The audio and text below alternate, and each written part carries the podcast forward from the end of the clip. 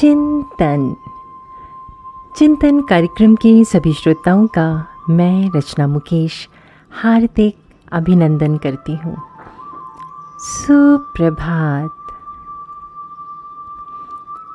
एक रविवार की सुबह एक सज्जन अपनी बालकनी में बैठकर धूप का आनंद ले रहे थे। तभी उनकी नज़र एक छोटी सी चीटी पर पड़ी जो अपने आकार से कई गुना बड़ा पत्ता लेकर बालकनी के एक कोने से दूसरे कोने की तरफ़ जा रही थी। वो उसको बहुत ध्यान से देखने लगे। उन्होंने देखा कि अपने इस सफ़र के दौरान चीटी को कई बाधाओं का सामना करना पड़ा। वो कई जगह रुकती, मुड़ती और फिर अपनी मंजिल की ओर बढ़ जाती। एक जगह उस छोटी चीटी को फर्श में दरार से सामना करना पड़ा। वो रुकी, उसने हालात को समझा और फिर दरार के ऊपर वो बड़ा पत्ता रखकर पत्ते के ऊपर से चलकर दूसरी ओर पहुँच गई। दूसरी ओर जाकर उसने पत्ते को उस ओर से आगे ले जाना शुरू कर दिया और अपनी यात्रा जारी रखी। वो सज्जन सृष्टि के निर्माता की सबसे नन्ही कृतियों में से एक उस चीटी की चतुराई से मोहित हो गए। उस घटना ने उन सज्जन को विस्मय से भर दिया और सृष्टि के चमत्कारों पर चिंतन करने के लिए मजबूर कर दिया। उस छोटी सी घटना ने उन्हें सृष्टि निर्माता की महानता को दर्शा दिया।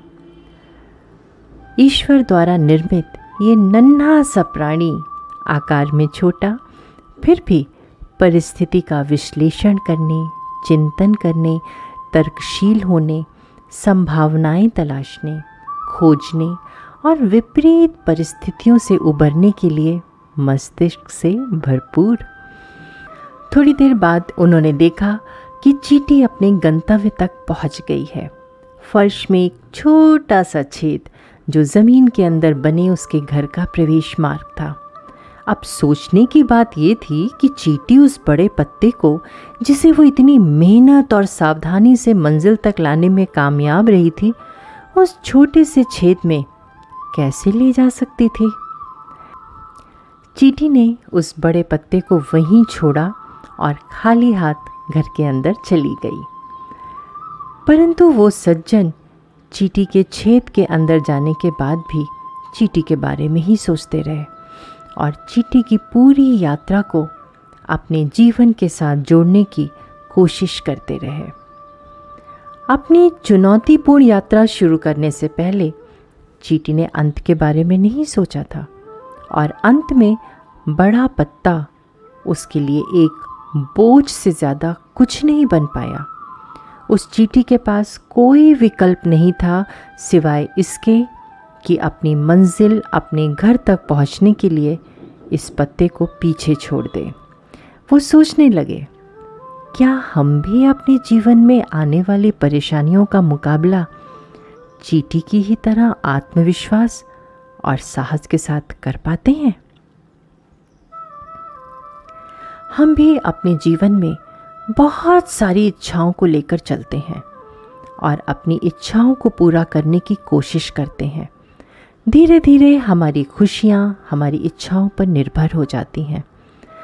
जब हम इन्हें पूरा नहीं कर पाते हैं तो निराशा से घिर जाते हैं और ये इच्छाएँ हमारे जीवन के लिए एक बोझ बन जाती हैं और हमारी मंजिल तक पहुँचने में बहुत बाधाएँ डालने लगती हैं। क्या हम भी अपनी इच्छाओं को आसानी से छोड़कर आगे बढ़ पाते हैं उस छोटी सी चीटी की तरह? क्या हमने कभी ये सोचा है कि हमारे जीवन का मकसद क्या है? और हम अपने जीवन से क्या चाहते हैं? चिंतन ज़रूर करिएगा। आपका दिन शुभ व मंगलमय हो।